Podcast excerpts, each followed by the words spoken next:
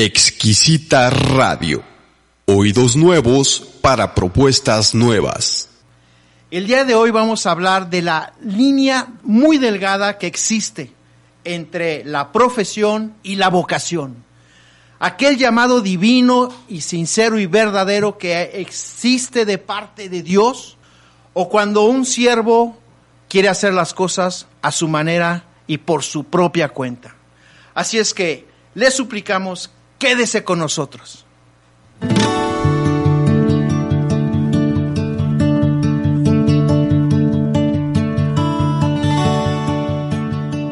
Bienvenidos a la palabra en tus palabras, un podcast en donde compartiremos el sentir, el pensar y el actuar de predicadores, líderes y maestros ante los desafíos que demanda el púlpito del siglo XXI. Hola, les saluda el doctor Luis Gustavo Romero desde Guadalajara, Jalisco, México. Soy autor y profesor del libro La palabra en tus palabras en el cual, a través de una robusta investigación en el estudio, observación y análisis de los grandes comunicadores, damos a conocer cuáles son sus principios, cuáles son sus consejos, cuáles son las técnicas que les permiten enfrentarse a las exigencias de la audiencia actual. basada en las enseñanzas de la metodología Apolos, ya que tan importante es lo que se dice, tanto como se dice. Comencemos.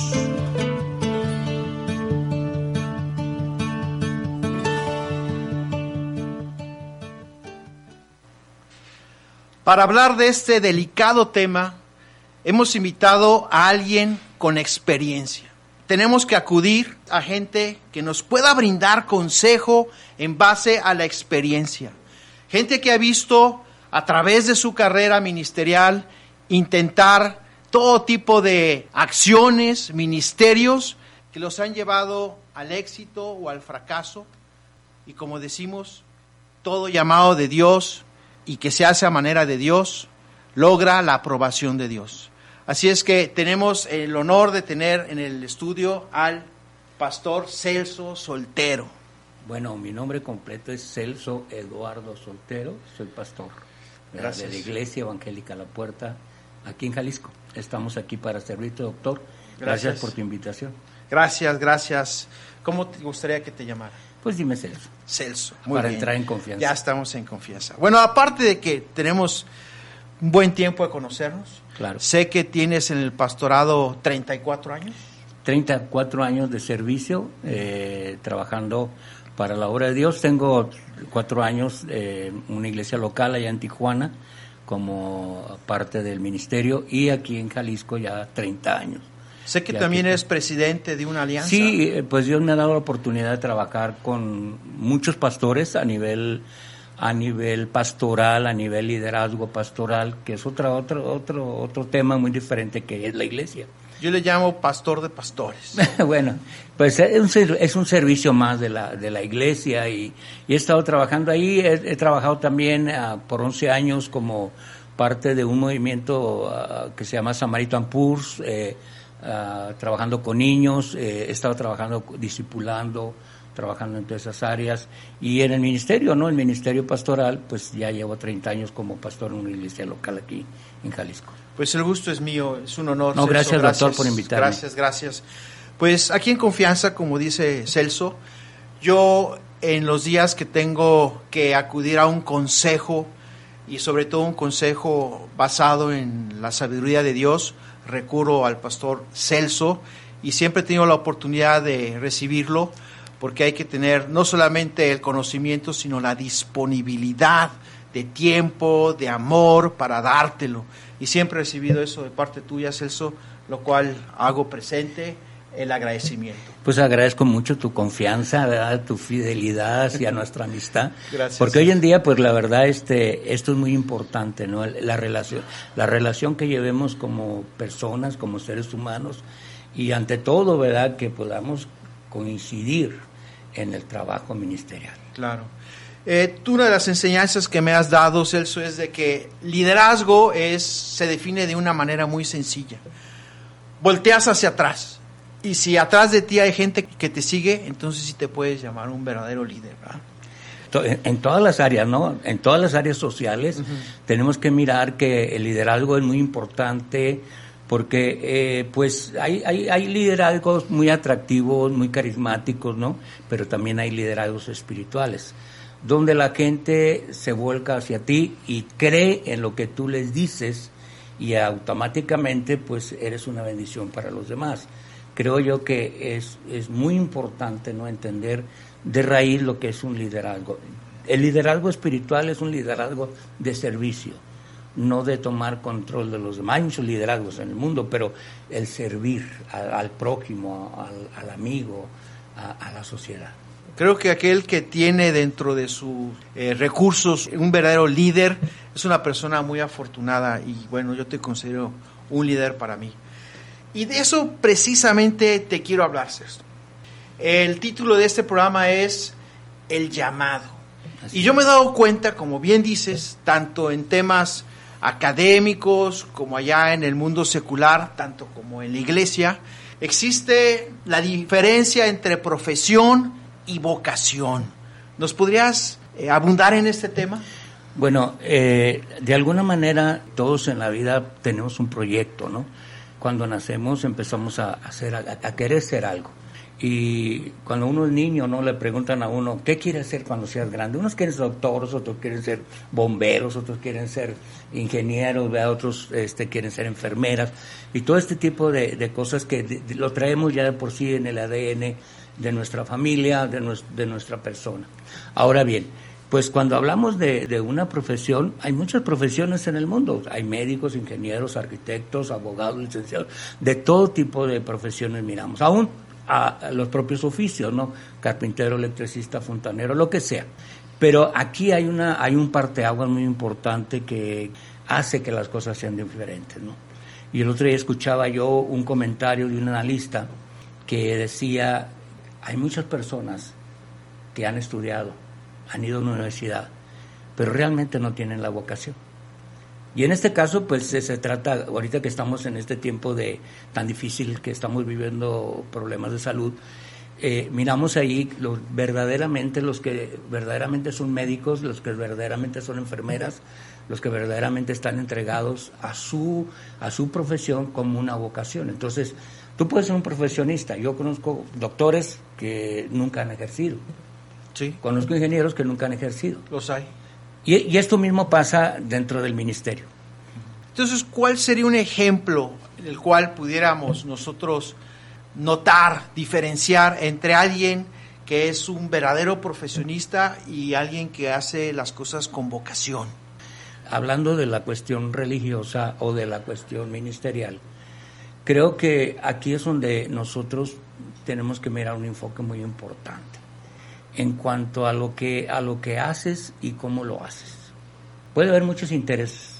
Aún las Sagradas Escrituras dicen que el obrero es digno de su salario. Aún la profesión eh, de predicador te lleva a que puedas recibir algo, porque lo que siembras eso cosechas. Claro. Y entonces aquí es donde nosotros tenemos que realmente mirar hacia el interior de la persona. Si realmente tienes la vocación de ser un servidor. Se puede hablar, se puede decir que ser pastor es una profesión, es una vocación. ¿Qué es lo que es ser un pastor? Mira, el apóstol Pablo menciona en el libro de Efesios 4.1, dice que debemos de mantener la vocación firmes. La vocación es lo, es lo tuyo, es lo que tú anhelas, es lo que tú deseas. Creo que hace muchos años, cuando antes yo de ser un pastor, yo me empecé a involucrar a la edad de 23 años en el ministerio. Pero antes de eso yo tenía una profesión. A mí me encanta el trabajo de la madera, me gusta hacer cosas de madera.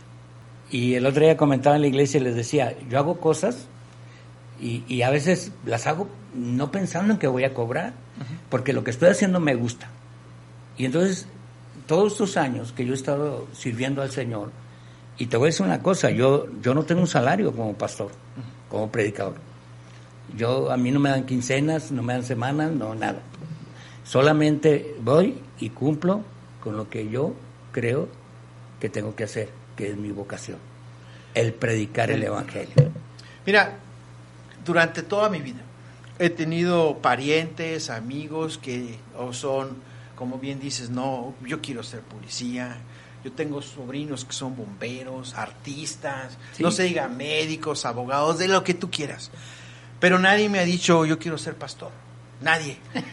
Y la idea es de que quienes estén escuchándonos y digan, bueno, pues se me hace algo interesante, lo voy a poner como parte del radar de las cosas que puedo hacer. ¿Qué le recomendarías que hiciera esta persona para formarte como pastor? ¿Qué es lo que tienes que hacer? ¿Cómo se empieza? Mira, te voy a hacer un comentario este, anticipado. Hace un poco de años atrás estaba viviendo en Tijuana. Toda mi documentación era de la ciudad de Tijuana. Entonces llego con la credencial de lector y entonces llego y le digo a la muchacha que estaba ahí en la recepción, me dice, ¿y usted qué hace? Soy pastor. Y me dice la muchacha, ¿y eso qué es? o sea, sí, cuidas, cuidas chivas, cuidas vacas, cuidas caballos, cuidas qué, ¿no? Es lo que es un pastor. Pero realmente, bueno, eh, en, una ocasión estaba allá en gobernación, en la Secretaría de Asuntos Religiosos, y el que era en aquel entonces el encargado de, asuntos religiosos de los ministros, ¿verdad? decía, es que aquí no les llamamos ni pastor, ni sacerdote, ni nada, aquí les llamamos ministros, claro. ministros, para nosotros todos son ministros, ¿no? Claro, claro. Entonces, ¿por qué? Porque nace de un ministerio, nace de algo muy profundo. Claro. Ahora, eh, eh, todos tenemos de alguna manera el deseo de servir. Esto nos nace eh, a todos en el corazón, principalmente eh, eh, los, nosotros los mexicanos que, tenemos esa característica. Son muy solidarios en servir, ¿no? Hemos tenido enfrentado muchas problemáticas naturales, terremotos. Es parte de nuestra naturaleza. De, nuestra idiosincrasia. Entonces, ¿ahora qué sucede, no? Cuando queremos servir en una forma correcta, conforme a las Sagradas Escrituras, como que cambia la temática, porque no le damos valor no alcanzamos a, aquilatar correctamente lo que significa ser un verdadero predicador y en este caso un pastor. ¿verdad? Y yo creo que aquí es donde nosotros tenemos que pensarlo. Yo sé que hay muchos, muchos, antes eh, en, las familias y principalmente aquí en el centro de México, aquí en Jalisco, muchas de las familias tenían un familiar sacerdote. Era el orgullo, el honor. Entonces todos, todos decían, ya tenemos entrada directa al cielo, porque ahí estaba alguien que nos esté ayudando. Claro. Y, y bueno, ahorita se ha perdido ese valor realmente ya a las familias ya no les interesa eso. Y entonces bajamos a, eh, miramos hacia el, al pastorado. Aunque hoy el, pueblo cristiano en México ha crecido enormemente eh, miramos que son muy pocos los que se involucran porque no le han tomado ese sabor ese deseo. Pensamos que ser pastor eh, es, ser otra cosa no lamentablemente ahorita por, por las situaciones que se dan en, en la cuestión de mucha publicidad por internet y todo esto no de eso te quería hablar entonces se puede decir que hay un, una actitud de servicio, un llamado de Dios, pero adicionalmente necesitas una preparación para ser pastor, para servir a una congregación. Yo creo que hay algunos pasos que hay que seguir. seguir. Primeramente tienes que ser un creyente.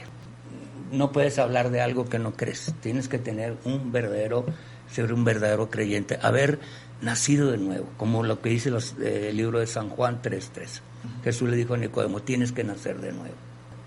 Y como segundo, tienes que tener también un llamado, un llamado. Porque si no hay un llamado, pues vas a estar confundido, no vas a saber qué hacer. Eh, nosotros tenemos un dicho en nuestra congregación que decimos todo el tiempo, si no sabes a dónde vas, ¿cuándo vas a llegar ahí?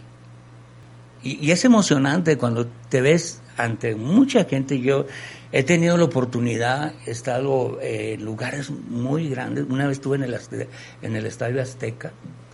Imagínate, había multitud de gentes. Yo ahí en una tarima con muchas personas, o sea, te sorprendes. ¿Y a quién no le gusta que lo vea todo el mundo? Claro. Igualmente, estuve, estuve aquí en Guadalajara, hicimos un evento que se llamaba Esto México, una oración Tuvimos más de 20 mil personas aquí en, eh, congregadas aquí en el centro de la ciudad, en el centro histórico, y, me tocó estar ahí, ¿verdad? Y, bueno, pues te hace sentir bien, te hace sentir famoso, pero no es el propósito. Sobre eso te quiero hablar. Mira, yo me he dado cuenta que muchas personas dicen, bueno, pues, ¿qué te parece si abrimos la cochera, ponemos una silla, compramos una guitarra y ya soy pastor, ya soy ministro? Pero esta respuesta quiero que nos las conteste nuestro querido pastor Celso después de estos comerciales. Si estás desanimado por la reacción de tu congregación a tu mensaje, si estás tan desmotivado que sientes ganas de claudicar, si te encuentras tan frustrado que quieres darle la espalda al llamado de Dios a predicar, tan herido que subir al púlpito duele, te invito a que tú siervo de Dios, te afiances en los cimientos que dan la oración y el Espíritu Santo, y que tu predicación la levantes en los pilares que te ofrece la metodología y la teología.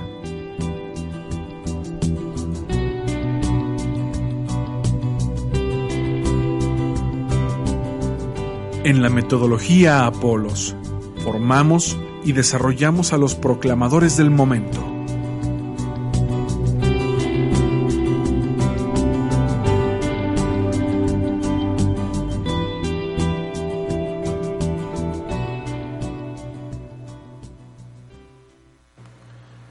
Hacía la pregunta, Celso, de que me he dado cuenta de que muchas personas, no quiero decir pastores, personas, de repente se les ocurre abrir su cochera, poner unas sillas, dan una alabanza, un mensaje y ya, son dirigentes de una iglesia. Bueno, ahorita es lo de hoy. Muchos eh, de alguna manera creen que es eso, porque hay, hay, hay un compromiso. El, la vocación te lleva a una responsabilidad a una responsabilidad con Dios. Sí. Le das cuenta a Él. Claro. Y entonces, pues yo creo que cualquiera, cualquiera puede hacer eso, ¿no? Cualquiera. en la carne. Pues, sí, y empezar a hablar, hablar, hablar cosas sin sentido. Porque estamos hablando de la conversión, del llamado, pero también ya hablamos de un conocimiento pleno de las Sagradas Escrituras. Claro. Porque no puedes tú enseñar lo que no sabes. Claro. Y, la Biblia nos enseña acerca de un discipulado a través de una instrucción bíblica. Eh, el apóstol Pablo le dijo a Timoteo, lo que has aprendido desde la niñez, las sagradas escrituras, las cuales te pueden ser sabio para la salvación. Son útiles para enseñar, para redarguir, para corregir y para instruir en justicia a fin de que el hombre sea enteramente preparado para toda buena obra. Entonces, cuando una persona eh, no tiene ese conocimiento, puede hablar de todo. Me acuerdo una vez, en una ocasión tuve un pastor invitado en nuestra congregación y, me, y se me hizo muy peculiar lo que dijo, ¿no? Porque dijo, a ver, yo quiero predicarles de dos cosas. Ustedes me dirán de qué les hablo. Una de ellas es, ¿les hablo de Jesucristo o les hablo de mi suegra? Porque luego te das cuenta de eso. Eh, eh, muchos de los norteamericanos y, tienen la, costumbre de todo el tiempo introducirse con una historia. encuentran una anécdota, algo por allí muy, muy, este, muy especial para introducirse, ¿no?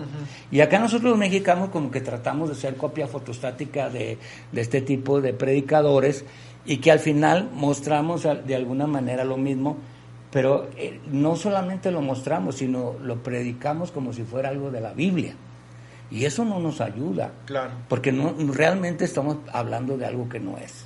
Sí puedes tener un grupo, la gente, porque la gente busca de alguna manera ayuda, apoyo. Ahorita miramos tantos programas patitos, no solamente por internet, sino también en, en, los, en las televisiones abiertas, ¿verdad?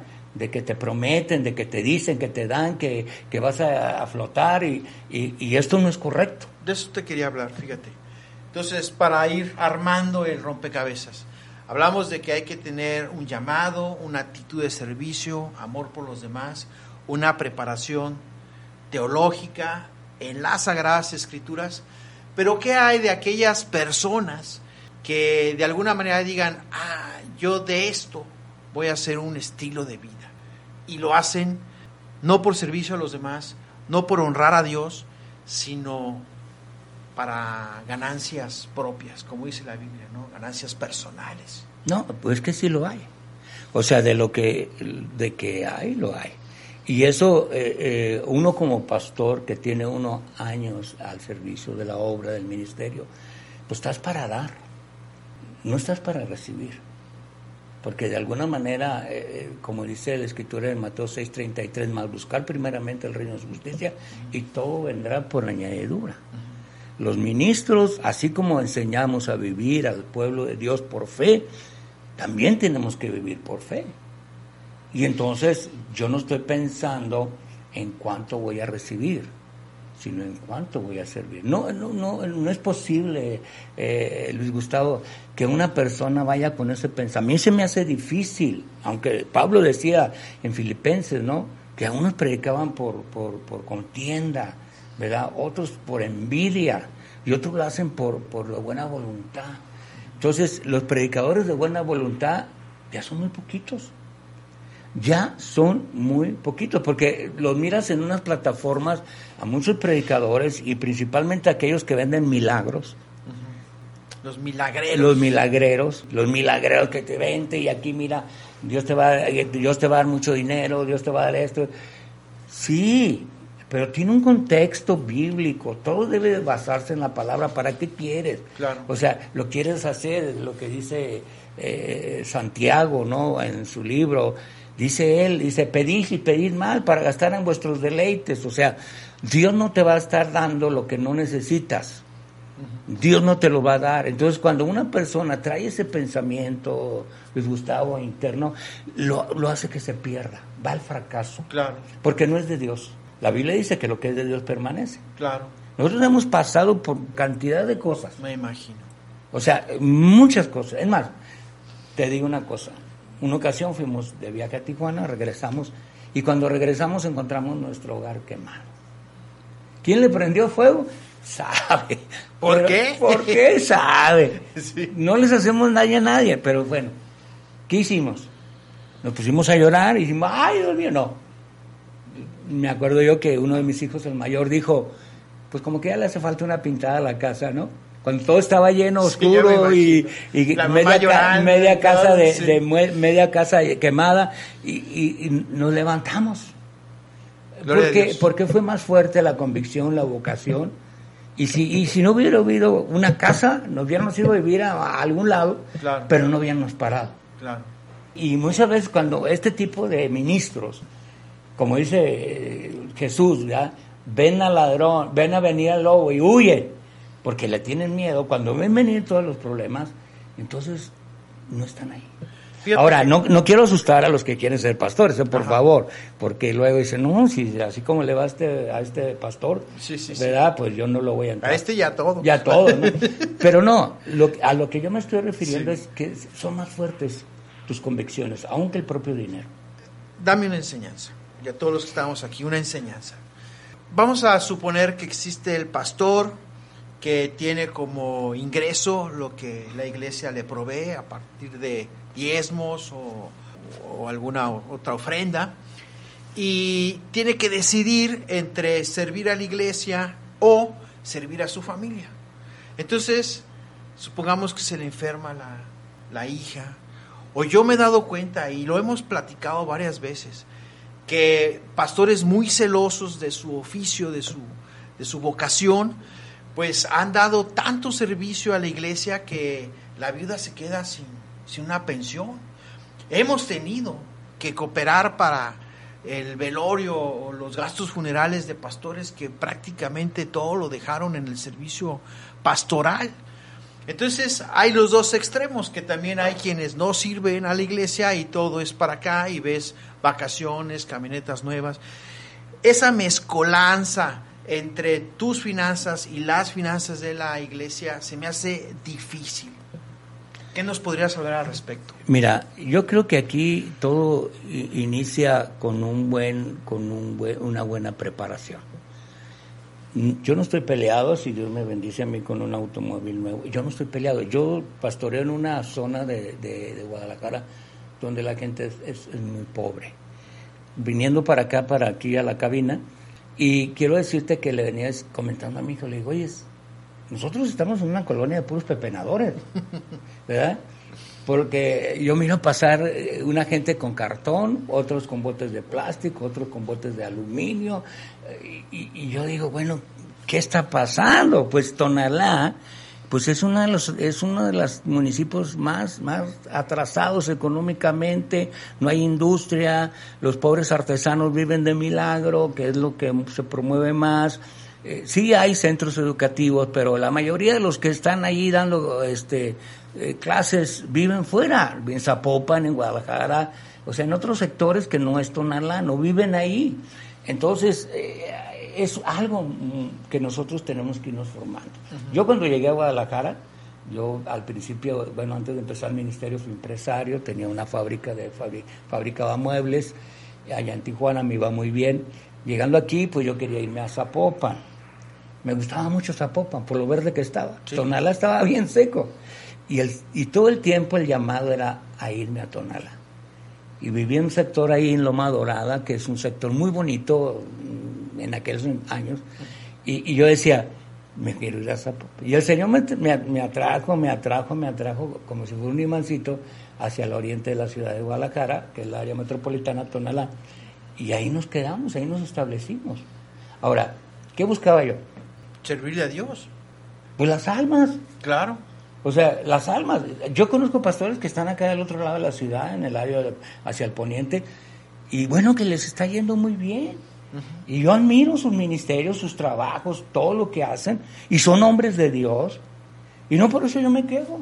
Claro. Digo, Señor, gracias, ¿no? Ahora, yo tengo lo necesario, no, no me falta nada, nunca me ha faltado nada. Dios ha sido fiel conmigo. Claro. Porque el patrón es el Señor. Claro.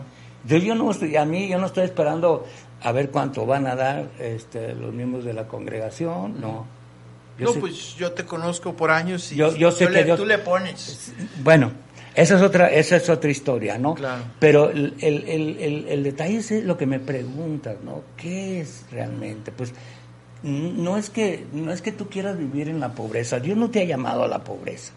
Yo los, yo estoy convencido que Dios no nos ha llamado a la pobreza. Dios nos ha llamado a la bendición.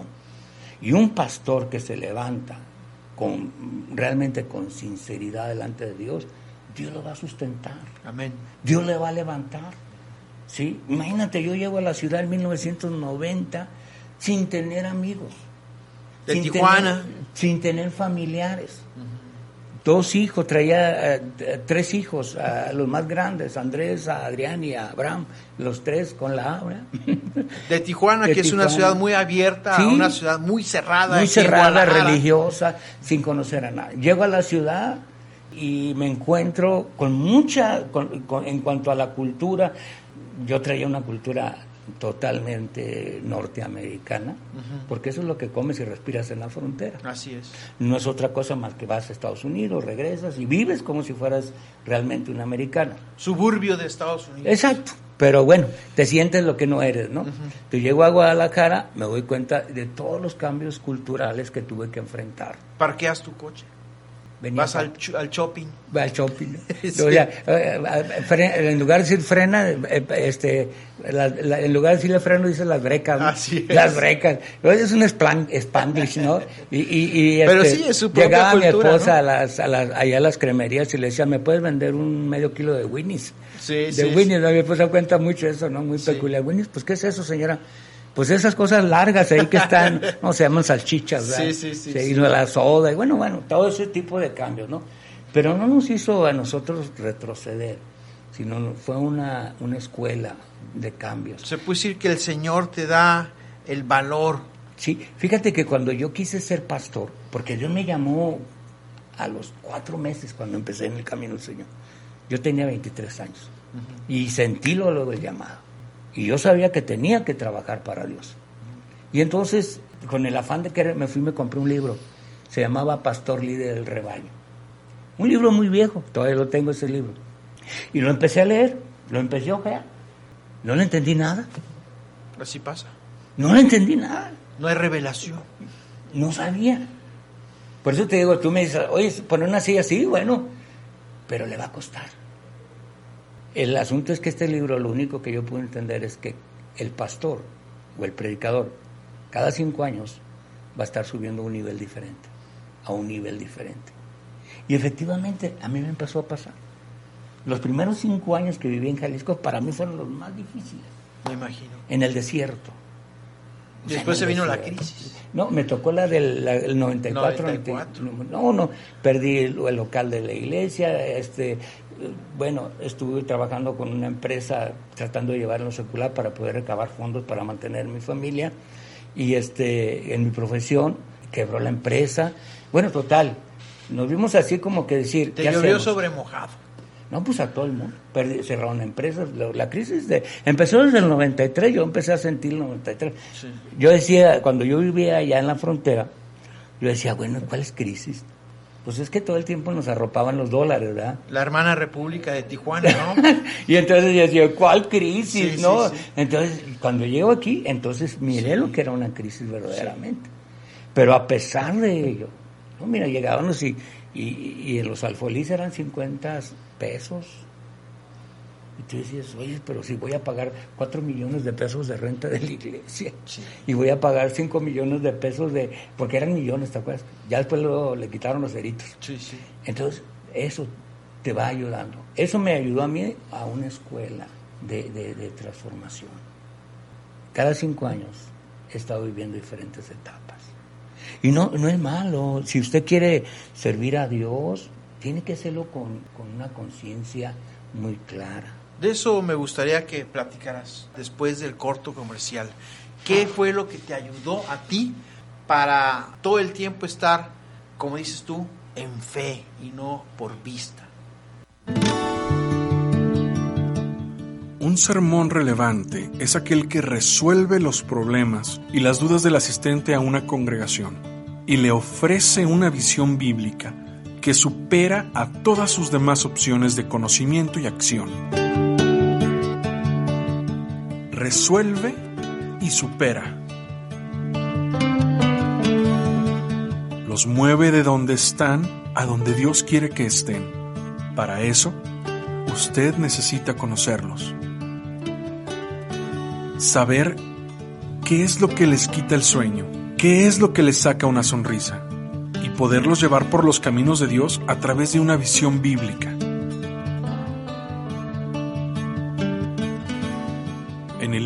La palabra en tus palabras, basado en la metodología Apolos, compartimos un proceso de expresión oral vanguardista que le ayudará a superar los retos que ofrece la congregación del siglo XXI. Para ordenar tu volumen, por favor deja un WhatsApp al 3314 10 7720 o escríbenos a info@apolos.mx.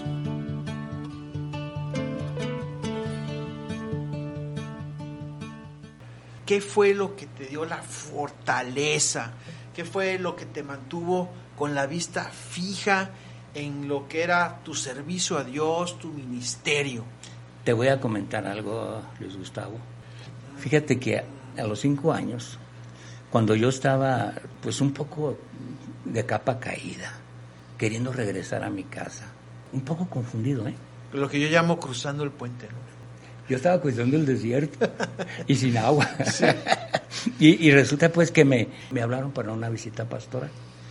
Yo allá en Tijuana tenía vehículo, me movía en carro, al, shopping, a todo íbamos a pasarla, ¿no?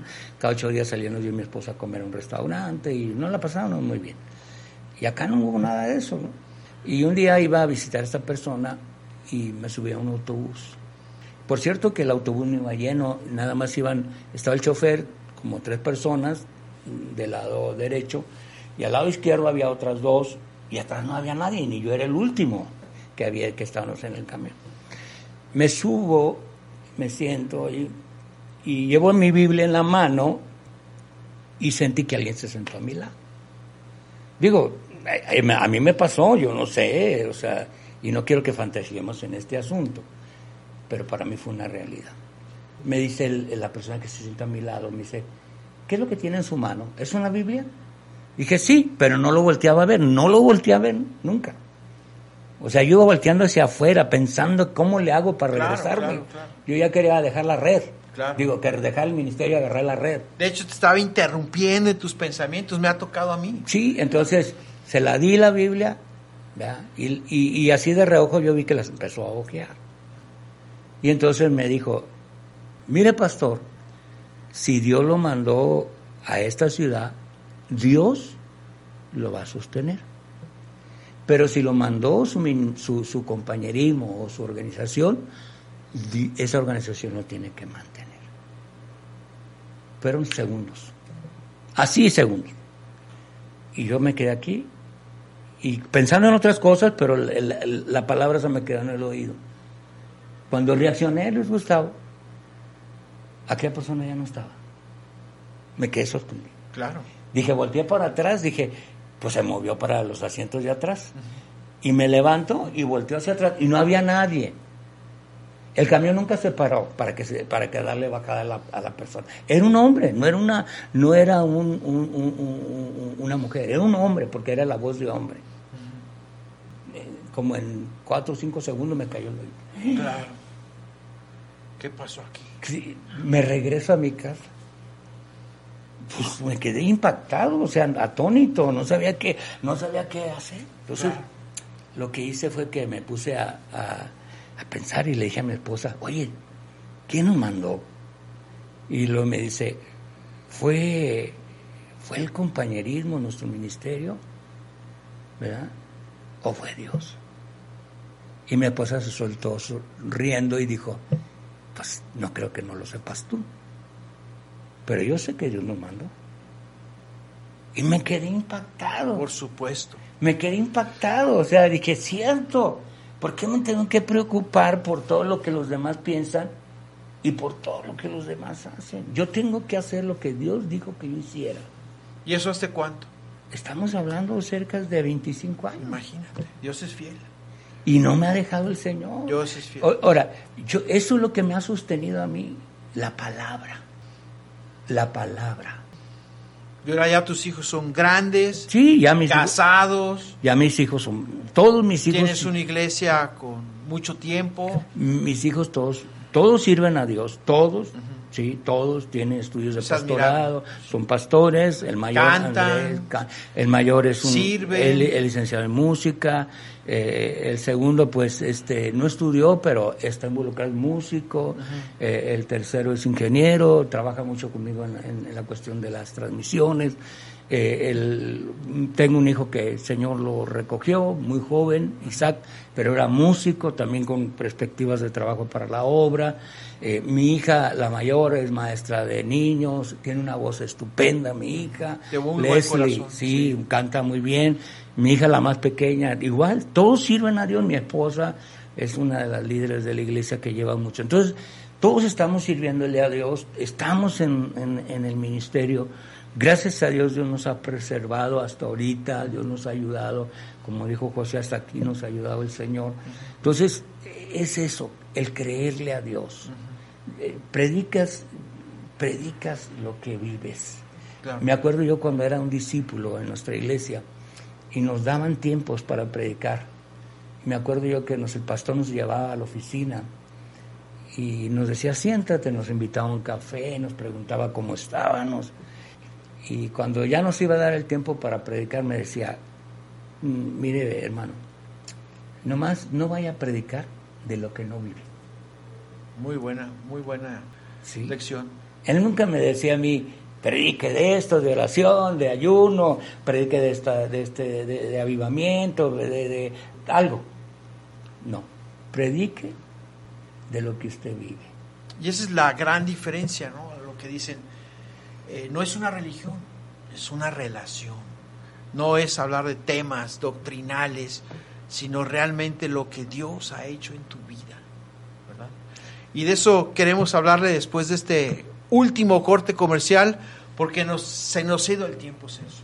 Híjole, Me gustaría que a nuestro regreso les dijeras un último tema a nuestros eh, amigos, pastores, colegas, líderes, maestros que nos están escuchando a lo largo y ancho del país.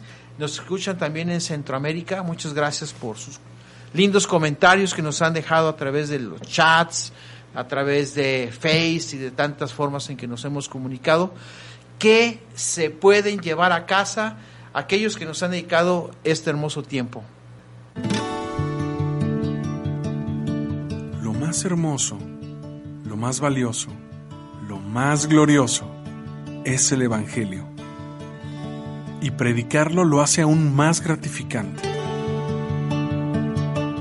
Pero allá afuera nos espera un mundo indiferente y hostil. Eso hace que nos debamos preparar no solamente en conocer las buenas nuevas, sino también equiparnos en nuestras habilidades de comunicación.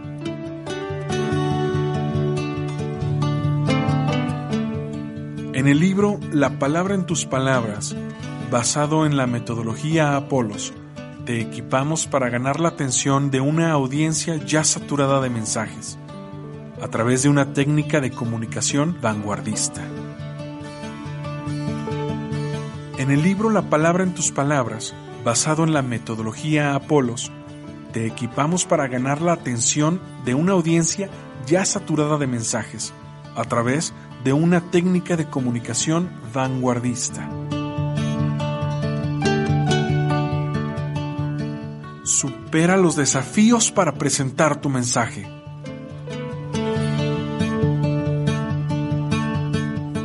Para ordenar tu volumen, por favor deja un WhatsApp al 3314 10 7720 o escríbenos a info@apolos.mx.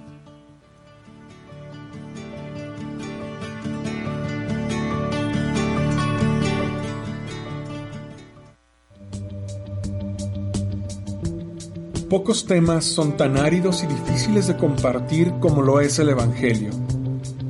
Ya nos lo advierte Pablo, que para el hombre natural las cosas espirituales son locura.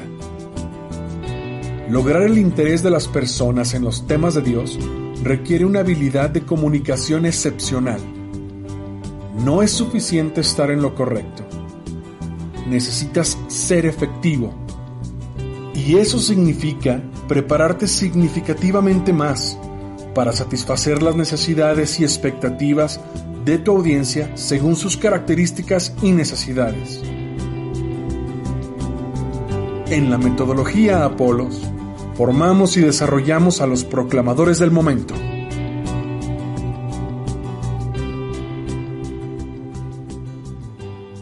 Celso, estamos muy agradecidos con todo lo que nos has dicho Siento que nos has abierto tu corazón y eso es muy característico de ti. Eh, me siento muy honrado.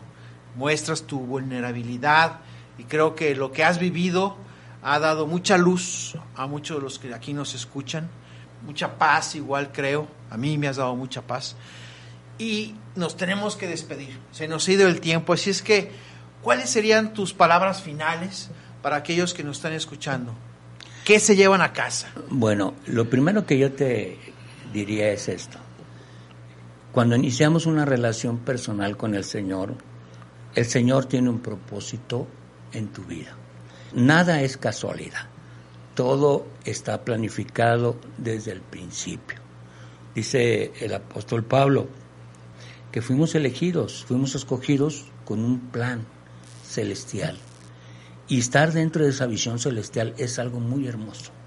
Hace rato decía el doctor Luis Gustavo que muy pocos tienen querer servir al Evangelio, a la predicación. Yo quiero decirte, es la mejor aventura que puedas tener.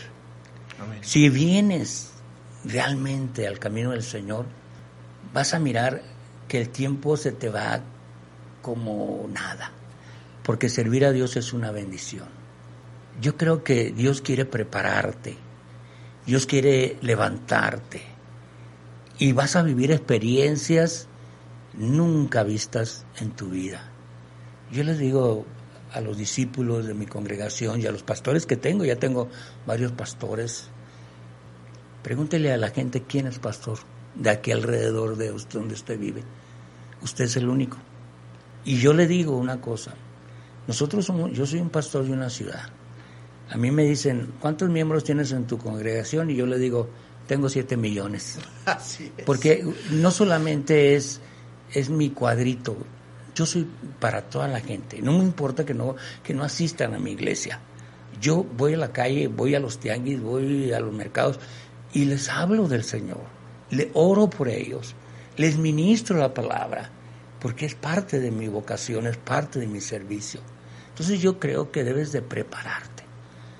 Tienes el anhelo, el deseo, pues busca a Dios. Deja que Dios bendiga tu vida. Quisiera que leyeras en tu Biblia el pasaje de 1 Corintios 2, del 6 en adelante, y vas a mirar algo muy interesante que la Biblia dice, que las cosas que Dios ha preparado de antemano son para sus hijos.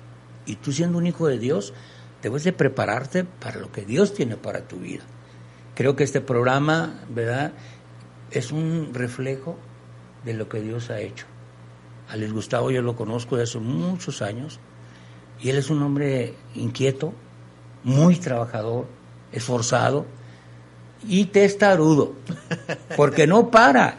Este hombre no para, me llama, me llama, yo ocupado en otras cosas, me llama y me dice cuándo nos vemos. Y le quiero dar gracias a Dios por el trabajo que has hecho, Luis Gustavo. Gracias. Este libro Gracias, Celso. de Apolos ha sido una bendición.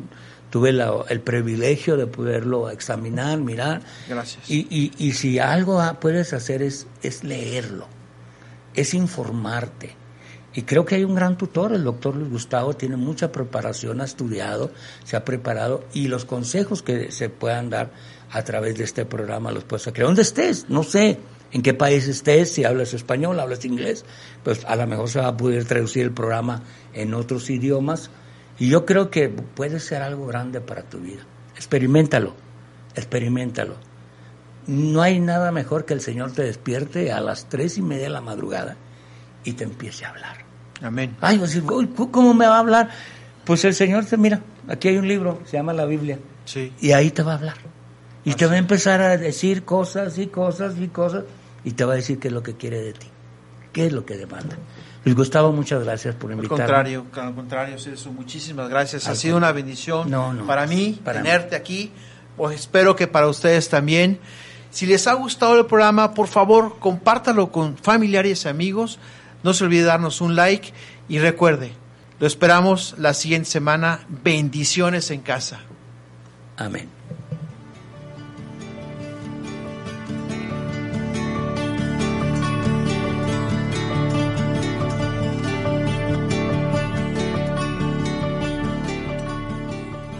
¿Qué le ha parecido el podcast de hoy?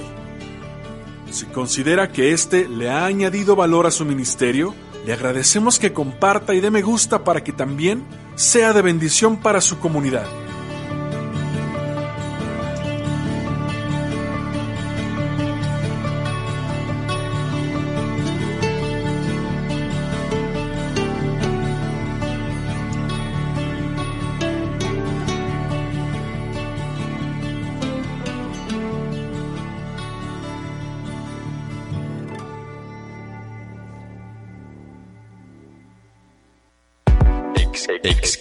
Radio. Oídos nuevos para propuestas nuevas.